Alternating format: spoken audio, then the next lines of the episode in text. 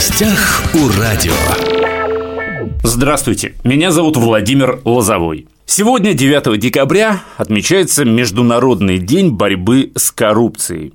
Этому сегодня мы и посвятим наш разговор. Напротив меня у микрофона Владимир Аркадьевич Антипов, полковник юстиции, начальник отдела надзора за исполнением законодательства о противодействии коррупции, старший помощник военного прокурора Восточного военного округа. Владимир Аркадьевич, здравствуйте. Здравствуйте, уважаемые радиослушатели. Давайте начнем с основ. Да? Расскажите, вот что понимается под коррупцией? Вопрос к вам как к специалисту. Понятие коррупция определено федеральным законом о противодействии коррупции. Проще говоря, коррупция – это злоупотребление служебным положением угу. или полномочиями, дача и получение взятки, коммерческий подкуп, либо иное незаконное использование должностного положения для получения выгоды в виде денег, ценностей, иного имущества или услуг имущественного характера как для себя, так и для третьих лиц. Эти же деяния, совершенные от имени или в интересах организаций, предприятий или юридических лиц, мы также относим к коррупции. Таким образом, обязательные признаки коррупции – это использование своего должностного положения и корыстный умысел, в том числе пользу третьих лиц.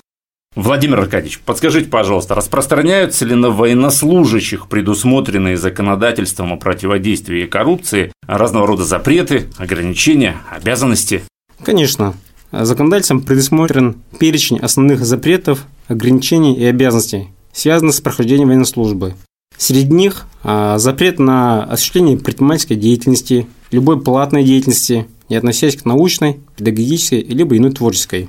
Получение военнослужащим в связи с исполнением должностных обязанностей вознаграждение от физических и юридических лиц, так называемые подарки стоимостью свыше 3000 рублей, денежное вознаграждение, суды, услуги, оплата развлечений, отдыха, транспортных расходов, а равно непередача в федеральную собственность – подарков стоимостью свыше 3000 рублей, полученных в связи с официальными мероприятиями. А, то есть человек, если он получил такой подарок свыше 3000 рублей, он, обязан, он должен самостоятельно его, что он, он обязан его, сдать. Он обязан сдать, либо выкупить. Интересно. То есть, если, если ему ценен этот подарок, он его имеет право выкупить за свои денежные средства. Интересно. Какие запреты еще распространяются? Это выезд в связи с исполнением должностных обязанностей за пределы Российской Федерации за счет средств физических и юридических лиц.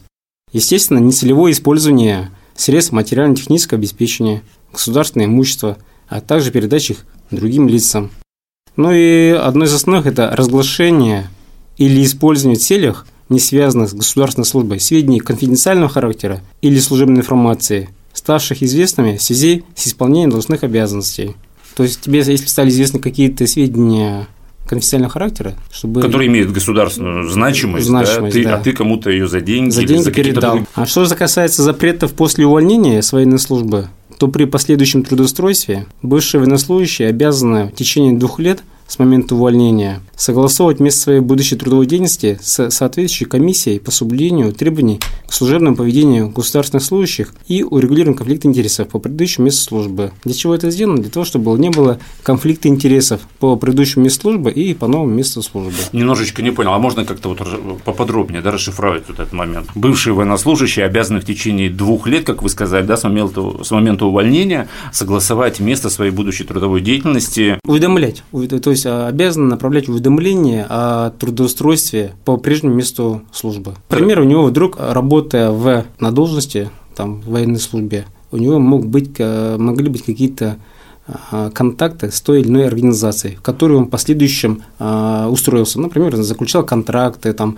э, согласовывал. Ага, ага. Его работа тем или иным образом была связана как-то с последующей его работой. А для чего это делается? Просто интересно, чтобы, допустим, организация, с которой он увольняется, могла как-то проверить, не было ли в течение его службы да, личных каких-то пристрастий вот, к да, новому месту да, работы. Да, да, не, не было ли в период прохождения военной службы, что, ну, что военнослужащий какие-либо э, совершал действия в интересах той организации, э, в которую он последующему устроился.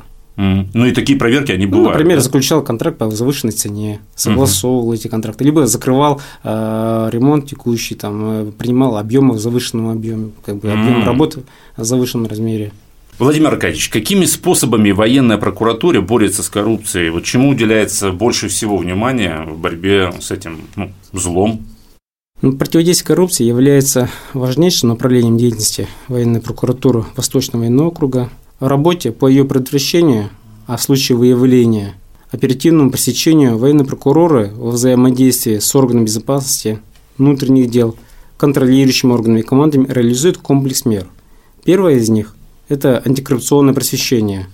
Осуществляется оно в войсках в виде лекций, встреч и общения в формате вопрос-ответ – доведение до воинских коллектив результатов прокурорских проверок, расследования уголовных дел, приговоров, бесед с конкретными военнослужащими, выступлений в печати, по телевидению, на радио, как, например, сейчас – то есть За... получается, что вот именно сотрудники, да, и представители военной прокуратуры прям выезжают в воинские части, и, собственно, вот о чем мы сейчас с вами разговариваем, также вот э, это предусмотрено нашими да, военные прокуроры объясняют военнослужащим, да, в обязательном порядке, что такое, собственно, хорошо, а что такое плохо, да, да. на примерах. Интересно. Вторая – это непосредственное выявление, пресечение, раскрытие и расследование коррупционных правонарушений.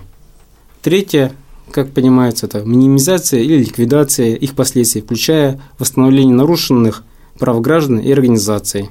Что касается органов военного управления, то есть командования воинских частей, то их приоритетной задачей является профилактика проявлений коррупции, направленная прежде всего на недопущение коррупционных правонарушений, предупреждение появления ее новых форм. Сюда мы относим в том числе контроль за доходами и расходами военнослужащих, мероприятия по проверке соблюдение запретов и ограничений. А вообще удается ли вернуть в казну неправедно нажитое да, имущество?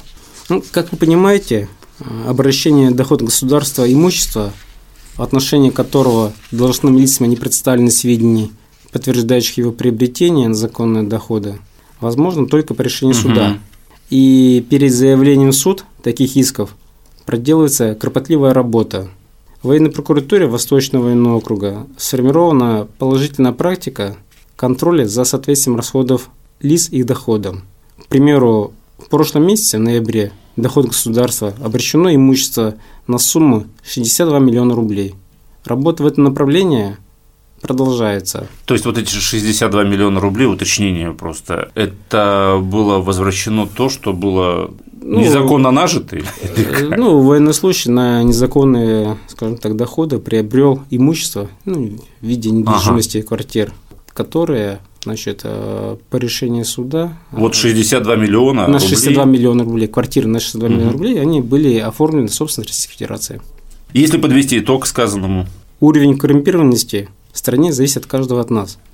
К примеру, не следует платить бытовую коррупцию путем вознаграждений врачу, учителю, чиновнику государственных органов за предоставленные услуги, поскольку их услуги всех вышеуказанных лиц, а, они уже оплачены нашими налогами и иными выплатами государственную казну. А вот мне вот интересно, например, вот вы говорили, что есть какой-то э, ценз, да, ценовой, если так можно выразиться, там вот 3000 рублей, да, о подарках речь шла. А если, например, ну, допустим, бытовая история, заболел, к врачу попал, врач оказался, ну, действительно приятным, во-первых, человеком, специалистом хорошим, и ты ему там, не знаю, решил подарить там, не знаю, там банку какого-нибудь дорогого, вкусного, любимого кофе. Это не считается коррупцией? Нет, это не будет считаться не будет? Именно потому, что это не так дорого, да, стоит? Как бы. Ну, во-первых… А это не взятка, да? Как? Э, во-первых, э, это не так дорого, а во-вторых, вы же не используете положение, служебное положение данного должностного лица.